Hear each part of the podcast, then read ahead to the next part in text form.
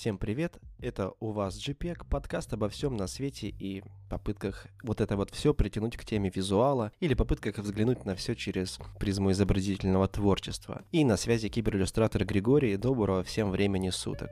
Медленно, но верно подкаст начинает касаться тем не всегда об изобразительном в классическом понимании, но всегда эти темы касаются визуала. Так вышло, что среди амбициозных фрилансеров существуют и другие мастера своего дела, которые так или иначе пытаются монетизировать свое творчество. Сегодня со мной такая же ремесленница творческого хэнджоба Альбина. Это человек, чьи работы действительно приносят эстетическое возбуждение, в частности от того, что делает она вполне осязаемое и материальное, и надеюсь, после такого вот леща я уже заслужил какой-то подарок. Аль, спасибо, что нашла время сегодня поболтать. Да, всем привет.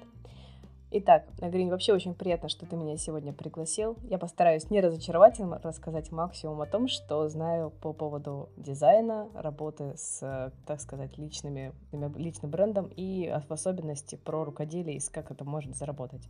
Э, меня зовут Альбина. А, что такое заниматься ручной работой? Начнем с этого, да? Каково это заниматься ручной работой в России? Что толкает человека в творчество и как оттуда вылезти? А, я владелец интернет-магазина «Пограничье», создатель украшений из полимерной глины и игрушек смешанной техники. Была. Ну, об этом после. Начнем сначала и, пожалуй, с самого начала первую очередь хотелось сказать что-то типа вроде пафосное такого. Творить — это мое предназначение. Многие годы я занималась оттачиванием своих навыков и достигла некоторого успеха во всех своих начинаниях.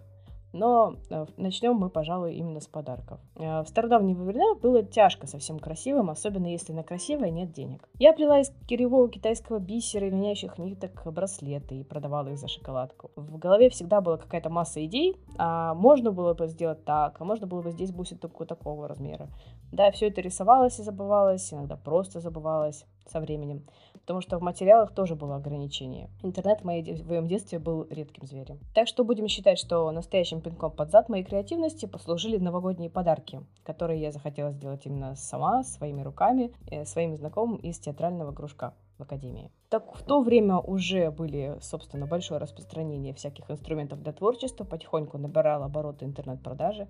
Я зашла в какой-то магазинчик, нашла такую замечательную вещь, как полимерная глина. Она была исполнением всех моих извращенных желаний. Она была пластичная, и долговечная. Ну, с этим, конечно, тоже были проблемы, как выяснилось. А, можно было сделать любой цвет, любую фактуру, покрытие, имитация чего угодно, хоть металл, хоть пластик, хоть э, листья, абсолютно все. Я была влюблена. Ни в одного мужика в своей жизни я так не влюблялась. Э, кстати, вот именно с полимеркой у нас сложились самые длинные и плодотворные отношения в творчестве. А конкретно уже после переезда в Казань я более плотно подсела на изучение этого материала. Так появились первые опыты с разными персонажами из мультфильмов, ведьмачьи кулоны, мои любимые скелетики, я их так называла, это украшения с различными анатомическими частями. То есть а, самое популярное было это скелетик кошачьего черепа. Он участвовал во многих прообразах и украшениях. Кстати, Гриня рисовала мой первый логотип, которым стал оскаленный кошачий череп. Я, кстати, жалею, что не успела заказать у тебя какой-нибудь ведьмачий кулон, пока ты еще занималась этим всем. И да, я когда рисовал твой первый логотип, тогда я еще в те далекие времена э, практически не зарабатывал на рисовании. Меня поддерживали э, такие вот подгоны от знакомых. И рисовал тогда я в разы хуже. Но ты меня поддерживал, ты говорил, ништяк, ты можешь еще лучше, да. Ну да, это было здорово. Да, сейчас посмотреть на эти рисунки, это просто, блин, какой кринж. Да, но тем не менее, это ностальгия. Да. А потом, что у нас было потом? В принципе, просто глины мне стало мало уже через где-то года три занятий, потому что хотелось постоянно чего-то более осязаемого. А глина — это такой материал, который позволяет делать все, что угодно, и ты можешь просто потеряться во всем разнообразии. А я перешла на изготовление игрушек смешанной техники, потому что, потому что сами по себе игрушки — это достаточно интересно. То есть, например, Например, э, можно сделать огромного дракона. Или сделать какую-то игрушку из фильма. Например, делала я нюхли. А часть это была сшитая по выкройкам из искусственного меха, часть вылеплена из полимерки, и получался такой химероидный типочек, который было интересно посмотреть. А в основном это были природные мотивы, также включалось фантастические, так были, также были индивидуальные образы, так сказать, handmade only. Я старалась добиться именно максимально узнаваемых э, эффектов. То есть, например, дракон Хаку получился прям вот практически практически как из мультика целиком. Нюхли это был вообще высший пилотаж. Они получились очень реалистичные. Лучше, чем в фильме, которых там делали. Даже жалко, что я их всех продала, потому что сейчас даже нет вот ничего, ничего не на что посмотреть, а только на фотографии, которые у нас остались. Да, кстати, вот э, по поводу твоих природных мотивов, э, я давно заметил, что мне близок твой вайб, судя по многим твоим работам. Не сама тема вот этой природы, а какой-то э, полуэтно-шаманизм с твоими рунами и фэнтези-элементами. Вот, э, как у, было у одной известной фолк-рок-группы, что-то такое лососево-медведя-шаманское, если ты понимаешь, о чем я. Угу. Что-то такое гиковское. Это, кстати, с чем-то связано, потому что, насколько знаю, музыкальные пристрастия у тебя тоже были близкими если у тебя ничего не изменилось с тех О, пор? Нет, у меня ничего не изменилось. На самом деле, когда живешь в определенной структуре, ты очень сильно связан со всеми своим вдохновением, ты связан с ней. То есть э, моя любимая группа с детства это была группа Мельница. Да, начнем с этого. Это уже, в принципе, все. Это фолк-рок, это вот оборотни, ведьмы, тем природы. И потом очень большое влияние оказало, оказало на меня изучение религиозных тематик, да, как ни странно. Потому что, например, вот это вот э, единая религия, которая сейчас везде пропагандируется, она меня никогда не привлекала, а еще была целая куча разных мифов. То есть мне интересно было, во что люди верили. И потом э, это была индуистская мифология, скандинавская мифология, мифология Кабардино-Балкарии, потом еще греческая. То есть там очень много вот этих вот видов. И на основании вот этих смешения этих мифов, плюс дополнительно э, ведическая культура, культура э, Викка, может быть, веканство слышал о таком? Нет, не увлекался. Так вот, а, у меня от трех лунах даже целая серия украшений была разнообразных. И потом, получается, вот, вот это все, вот это все, вот если смешать и вы, вытаскивать оттуда что-то, да, плюс дополнительно какие-то популярные веяния в виде фильмов, мультиков, яркие персонажи, которые можно было не, не продумывать даже, а просто выполнять. Вот на вот всем этом и строилась э, работа. То есть больше привлекала сама эстетика визуала. Да, да, здесь однозначно было, было именно визуальный такой контакт. Хочется вот все, что у тебя в голове, как-то выражать в наружу, в наружу, да, в наружу, в нашу реальность. И получается, что когда ты что-то делаешь, э, ты как будто становишься причастным к тому, что когда-то это, когда-то это пилось, когда-то это проходило, что где-то вот э, где-то уже был, был твой след вот в этой же культуре. Ну, такое вот, наверное, что-то такое духовное, интересное. А, кстати, вот основное, что в чем была проблема. А основная проблема вот э, в моей тематике это все-таки была продажа. В остальных сферах я могу продать хотя бы хоть снег зимой, а свои украшения, игрушки у меня получать, продавать не получалось. Потому что, чтобы продавать, нужны знания CMM, нужно знание таргетинга, и главное, деньги на всю эту рекламу, а, чтобы именно стать узнаваемой и обрести свою аудиторию. А аудиторию набрать у меня не получилось достаточно, и поэтому я и зачахла. Ну, это не только у тебя, у меня на самом деле то же самое, и это не такая, что проблема. Это закономерность, с которой приходится справляться. И, как мне кажется, у любого начинающего, начинающего ноунейма, каким я являюсь в данный момент тоже, это надо либо пытаться рвать задницу и торговать своим лицом, где только можно вообще, просто чтобы тебя начали кто-то начал кто-то узнавать, или просто как э, действовать как настоящий роуди из тени, э, чем занимаюсь я сейчас. Э, то есть остаюсь ноунеймом, но тем не менее в данной сфере как-то получается зарабатывать. То есть быть абсолютно неизвестным, но общаться так как-то из тени. Вот. Первый способ, конечно, сложнее. Я, я пытался, мне не получилось. Не знаю, как Проблема даже не в том, что не столько, не столько не знаешь, как это делается. Есть много инструкций, а, есть и платные, и бесплатные курсы. То есть информация, она вся витает в воздухе, но ее настолько разно, слишком много подходов, и для каждого из нас, да, то есть, вот, например, если можем с тобой вот, э, да, отклониться немножко от темы, расскажу о том, как у нас, у меня, у меня одна знакомая, да, она выбилась вот из этой темы. Она занималась бисером, и бисерные украшения это давным-давно считались такой, знаешь, э, ну, типа, устаревшей темой. Потому что бисер сам по себе, он такой весь красивый, прекрасный и, главное, многоцветный. А сейчас в моде в большей части минимализм. Ну и вот. Она придумала делать значки из бисера, по типу тех же, тех же самых значков, которые делаются, там, например, из эпоксидки, вот попроще там материал.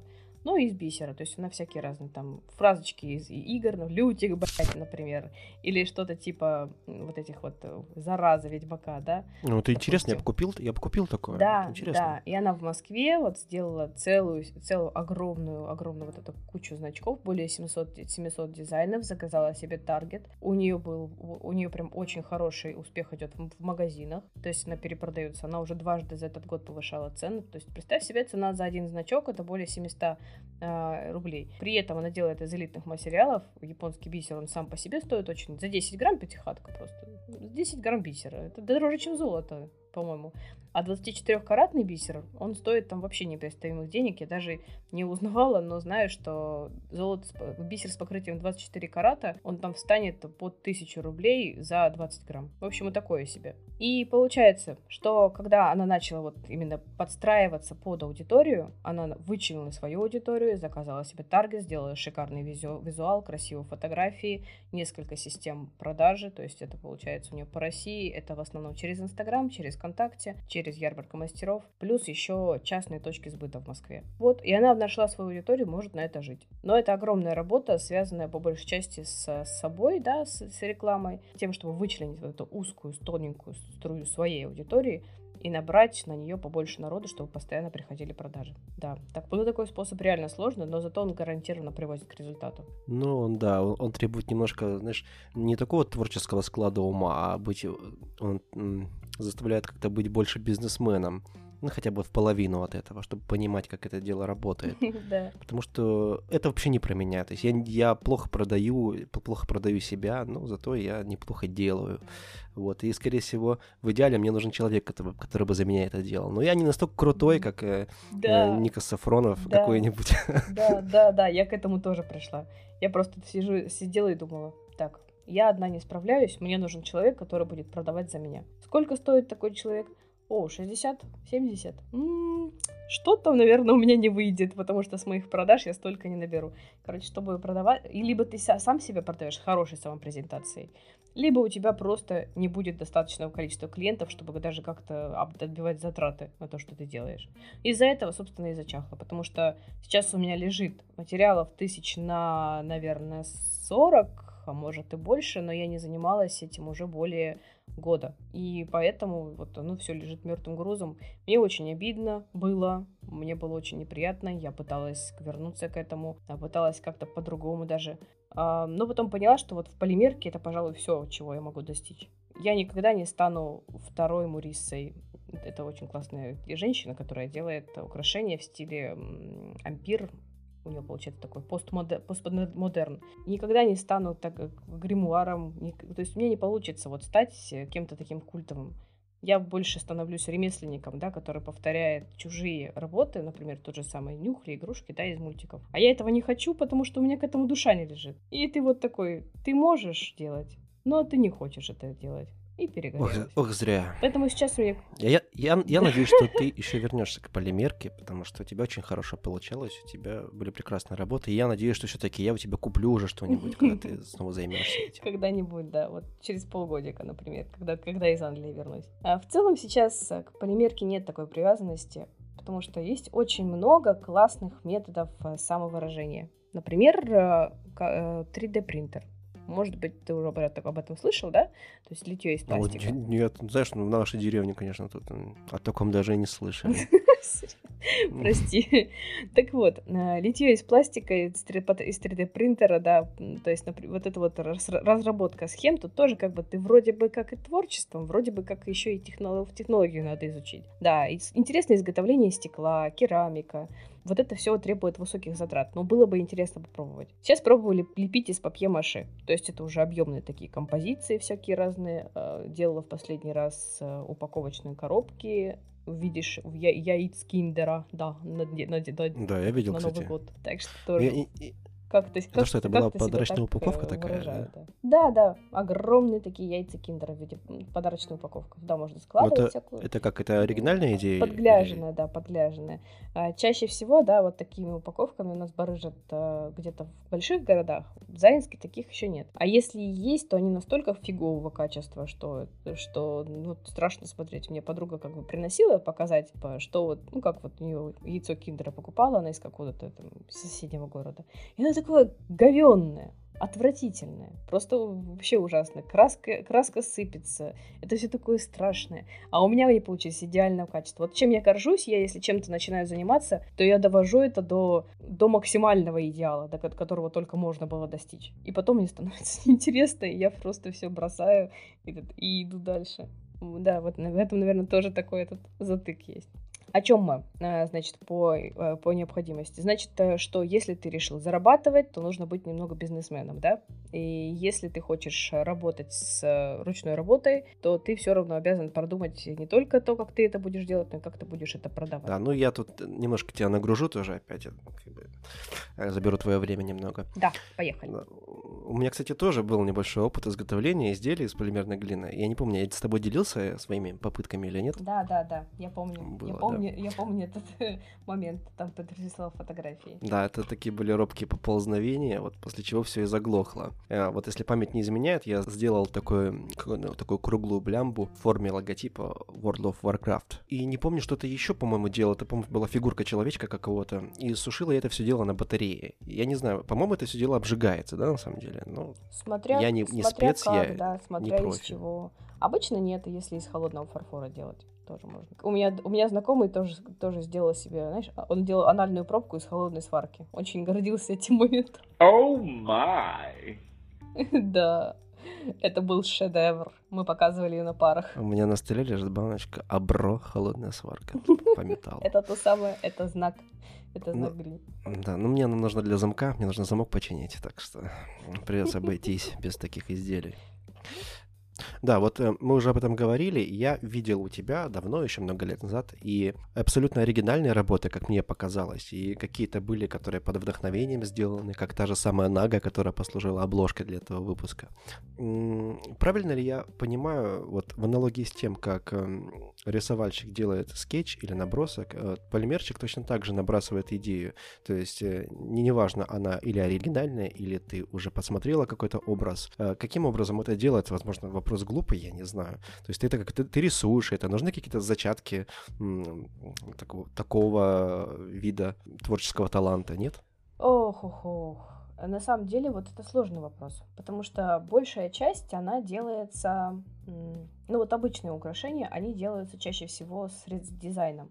Но этот дизайн, знаешь, вот э, фрукт, фрукт, сиська, сиська, все, без каких-то этих без каких-то уточнений. То есть большую часть, вот, э, например, фактуру, ну, ну я, я, я, не, я не умею толком рисовать, поэтому я не смогу вот это все прорисовать нормально. Поэтому у меня это все держится в голове. А, знаешь, что самое главное, что ну, когда ты делаешь что-то в 3D, ну, так сказать, виде, то либо нужен хороший дизайн-проект именно в формате 3D, да, как ты сказал, со всех сторон прорисовано, чтобы это все было четко, понятно и красиво, либо хорошее пространственное мышление. А еще лучше иметь и то, и другое сразу. А, наиболее красивым воспринимается объект, состоящий из множества деталей. То есть каждый, каждый момент должен быть продуман. И если они все хорошо между собой сочетаются, тогда изделие получается классным по-настоящему. Дизайн это ведь не только про красоту, не только про внешний вид. А дизайн это про удобство, про эргономичность, про полезность, Здесь хендмейдер просто обязан знать основы дизайна, если он хочет добиться успеха, если он хочет делать что-то красивое. Дело даже не в терминах, не в книгах, не в дорогостоящих обучениях.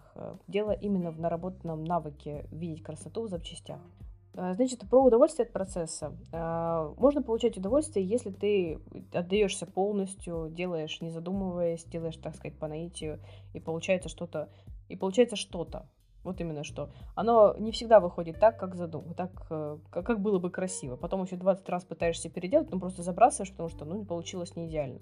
Но вот я перфекционист, для меня все должно быть в идеале просто. Продумана должна быть каждая мелочь вопроса. А второе, да, вот лучше всего прорабатывать именно сразу концепцию, идею, прорабатываешь детали, прорабатываешь удобство использования, и только потом начинаешь делать. И именно такой подход, он и в, как раз приводит к деньгам и заработку.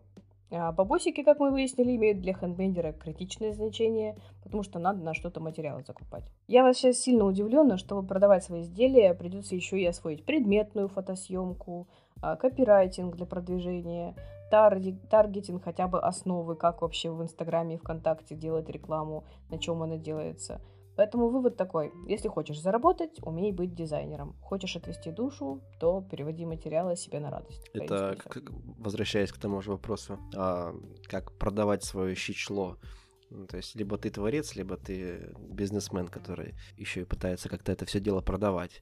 Тут, опять же, у меня, конечно, нет каких-то навыков. И я даже когда посты делаю в Инстаграм, я как-то не делаю себе цель, не ставлю цель перед собой. Это все это дело выставить красиво, чтобы это было вкусно, и все захотели зайти и посмотреть. Э, ну да, конечно, мне тоже многое знакомо. Продавая свой труд, ты же в первую очередь продаешь себя, э, ты преподносишь себя на блюдечке, смотрите, я могу, я частенько вижу в Инстаграм талантливых э, художников, э, художников-рисовак, э, которые только и делают, что заполняют свой профиль постами с участием в каких-то марафонах, арт-челленджах и вот это все. Ты, ты видела такие посты? Ты знаешь, о чем я говорю? Да, у нас такое часто случалось, вот именно среди полимерщиков тоже. А, ну, кстати, вот.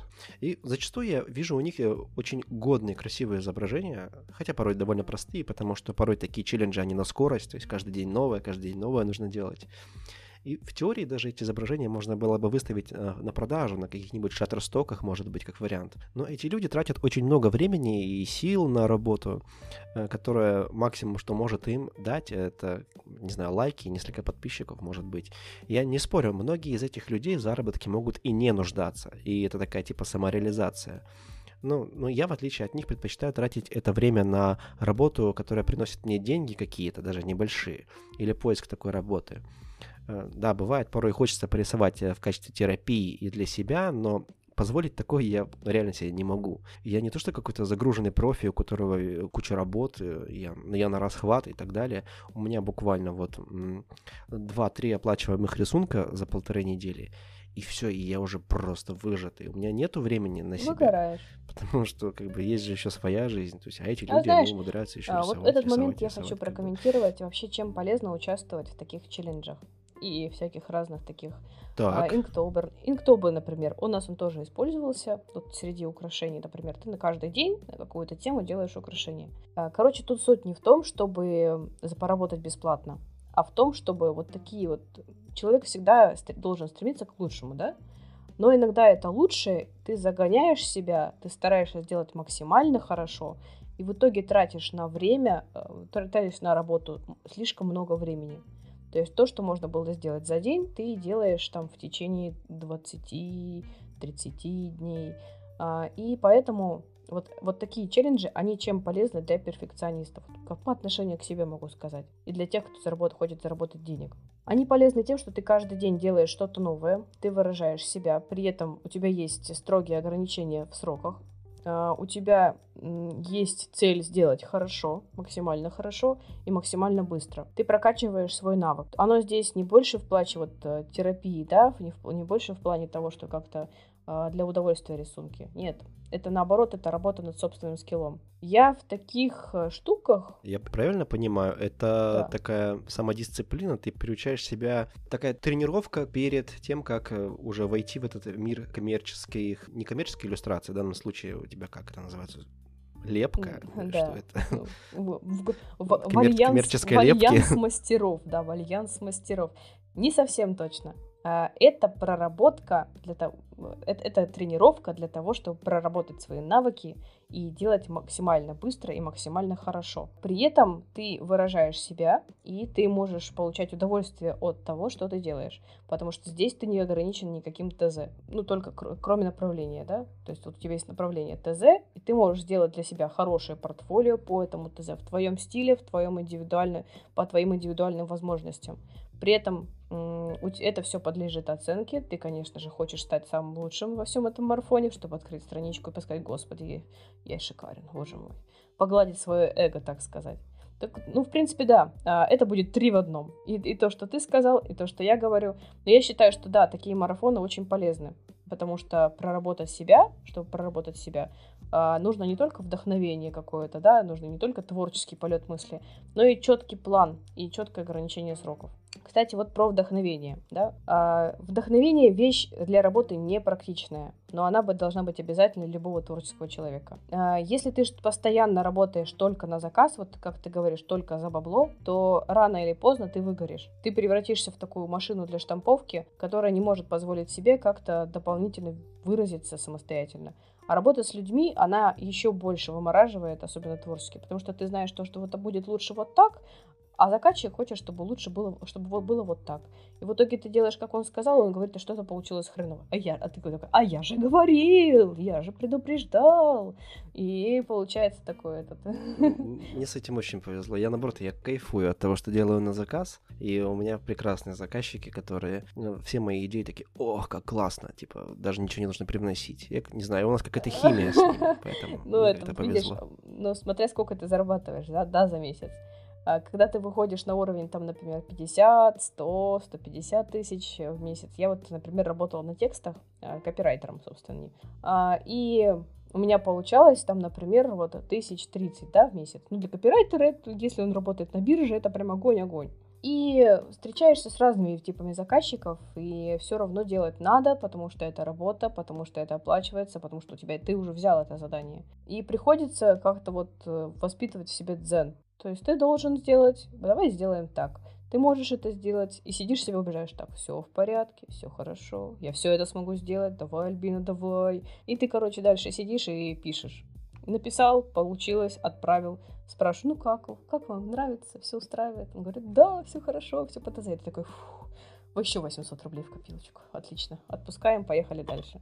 И поэтому очень важно писать, ну, как говорится, лепить, э, рисовать, творить не только для других, но и для себя. Что можно использовать как челленджи, можно использовать как просто личное время. Но опять же, здесь самодисциплина нужна, потому что вдохновение без дисциплины превращается в ад, а, в кошмар для, для самого себя и для человека, который рядом с тобой находится. Кстати, а вот о, рублях, если мы заговорили, ты так затронула тему. Такой э, волнующий меня вопрос. Если откинуть все вот эти вот моменты с э, твоими другими опытами в других областях, э, конкретно о рукоделии, неважно, это полимерка или еще какие-то другие материалы, сколько на этом можно поднять бабла в реальных цифрах, если ты обычный ноунейм, который вот тоже старается вести как-то страницу в Инстаграм, как это дело продвигать, сколько на этом заработаешь. Ну и, конечно, когда это может перерасти в полноценное, полноценное ремесло, которое будет тебя кормить. Как это было у тебя вообще в начале? Вот это могу рассказать. А, первая моя ярмарка принесла мне 40 с лишним тысяч рублей. Это была чистая прибыль. Ну и это был восторг. К ярмарке я готовилась э, два месяца, учитывая, что тогда я была во времени очень сильно ограничена. Прям за минусом всех затрат, да, 40 тысяч рублей за ненапряженную такую работу, за то, что ты любишь, это был прям восторг, всем лучше всего было. Но а, тогда я четко попала в нужную тему, то есть я, опять же, подошла к этому функционально. Я работала на определенную тематику, Попросила у Грини хороший логотип, сделала э, визитки, сделала стенд для себя. Проработала каждый момент вот внешнего облика моей мастерской. И тогда у меня получалось зарабатывать. У меня приход... Я приходила с ярмарками, у меня были частные заказы, у меня покупали в группе. Я набирала подписчиков. Подписчиков я набирала по ближайшим городам крупным, то есть у меня три ближайших города, и по, получается, по всей России начала с изучения таргетинга ВК, да, то есть э, сделала несколько рекламных кампаний, потратила туда три косаря, получила с этих трех косарей десятку. И я считаю, что это очень неплохой такой, неплохая такая прибыль получается. Естественно, что чем больше ты двигаешься дальше, важно не совершить ошибку. Я, я совершила эту ошибку, то есть я попыталась в процессе переделать себя, переделать полностью свою работу под старую, причем оставаясь со старой аудиторией, чтобы они покупали новое. А естественно, это не всегда приносит плюсы. То есть иногда ты действуешь по, запросам пользователей и работаешь, э, так сказать, с дополнительными бонусами. А иногда у тебя получается, как у меня. То есть ты вроде бы все постарался, ты все переделал, но у тебя уже было много затрат, они не полностью отбились, э, ты вышел на ярмарку, ты прогорел. И вот каждый такой денежный минус, особенно если нет других источников дохода, а я успешно жила на, ну, вот на полимерку в течение где-то полугода, если у тебя нет других источников дохода, то это очень сильно морально давит. На ручной работе можно и нужно зарабатывать, потому что обычно мастера объединяются между собой. Э, в коалиции, в артели, они творят запчасти для, для своих э, изделий. Кто-то может быть соло-мастером и иметь прекрасный, так сказать, опыт работы. Я знаю мастеров, которые с одной работы, с одной работы могут заработать порядка 50 и 60 тысяч рублей. А есть ли мастера, которые работают на Etsy, то есть на заграницу, и они зараб... у них заработок уже не ограничивается даже соткой в месяц. Но они работают реально как э, конвейер, то есть у них есть дизайн типажи, и они делают, делают, делают, делают, все. Я вот сейчас услышал про Etsy. Это что такое? Я просто никогда не сталкивался. Etsy? Расскажи. Etsy это, это как Авито же. Представляешь, что такое Авито, да? Вот э, это практически самое, то же самое, что Авито, но с направлением, там и выкладываются только рукоделие, только изделия ручной работы, э, только высокого качества со всех стран мира. Mm. С Etsy сотрудничает э, большинство стран, соответственно, там выводится оплата на PayPal. Там мастер может создать свой магазин, может сделать его полностью дизайн, а, может добавлять туда свои работы и оттуда получать заказы. А, заказы будут идти по большей части за границы. Мы с тобой прекрасно себе представляем, что наши, наши деньги, которые мы, у нас люди готовы заплатить за ручную работу, и сколько готовы заплатить за, ручную, за вещи ручной работы за границей, они сильно отличаются. То есть я, так, так... я так понимаю, чтобы хоть как-то пробиться и на этих сайтах, ну, точнее, на этом ресурсе, чтобы хоть как-то сделать себе имя, придется очень сильно порвать задницу, потому что, наверное, конкуренция огроменная. А, да? Вот насчет конкуренции нет. Очень мало кто способен у нас выучить английский язык до нужного уровня, потому что там все общение идет на английском, все, вся работа на английском идет. Очень мало кто рискнет попытаться отправить за границу, потому что люди путаются в правилах доставки. А, очень сложно сориентироваться, как вообще это все работает. В общем, большинство просто трусит. Те, кто выходит, а чаще... как, а как же эти ин- иноязычные а, мастера? Я, я имею в виду вот наших мастеров из России кто вообще туда выходит. Туда в Etsy выходят, э, ну, не то что лучшие из лучших, а, но вот те, кто прям вот действительно готов жопу порвать за то, что он, за то, что у него будет деньги.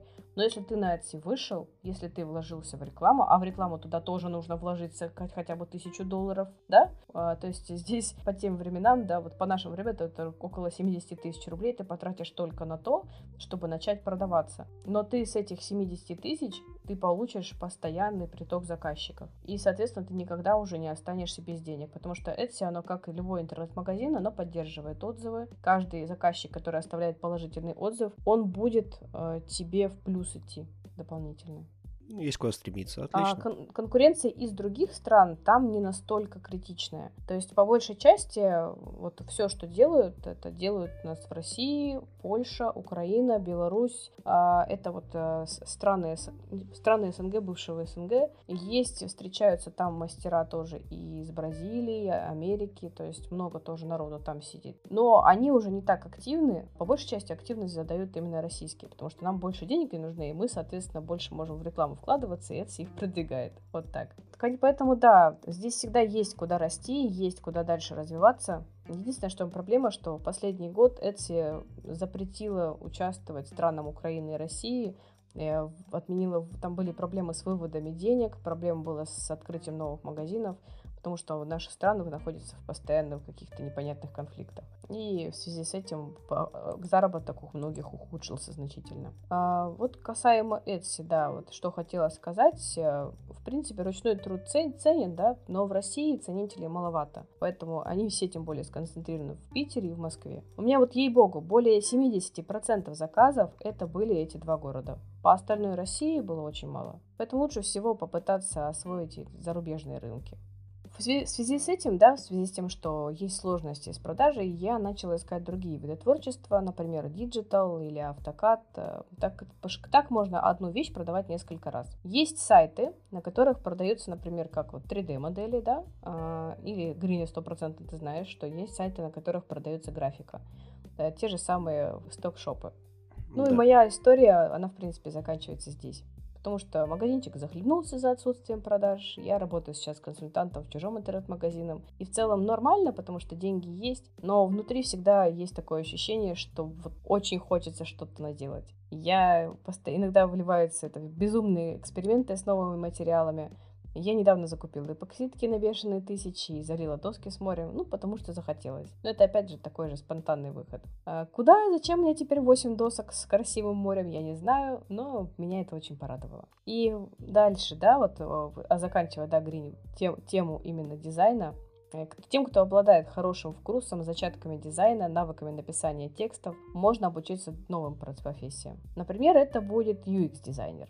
Или пойти еще дальше, можно заниматься версткой сайтов. Можно сделать графические эскизы и продавать их на сток-шопах. Можно делать одностранички, одностранички для каких-нибудь энтузиастов, которые желают рассказать о своем деле. На Хахару, кстати, вот очень много есть э, моментов, связанных с удаленной работой для дизайнера. И вариантов там огромное море. Зарплаты дизайнеров, особенно обученных, у тех, у кого есть портфолио, или у тех, у кого есть опыт, а иногда это взаимосвязано, они начинаются от 70 и дальше тысяч рублей. В, любо, в любом месте российской глубинки, да, то есть если ты живешь не в Москве, то этого будет достаточно для того, чтобы спокойно жить не поп- и поплевывать в потолок, не переживая за свое будущее. Дизайн сейчас развивается, он находится в постоянном, постоянном применении, постоянном, как говорится, росте. Поэтому без работы дизайнер, который работает в диджитале, он не останется. А вот ручная работа, она не настолько востребована. Но и у нее есть свои ценители. А, да и заниматься, вот если со стороны человека, да, смотреть, заниматься ручной работой гораздо приятнее.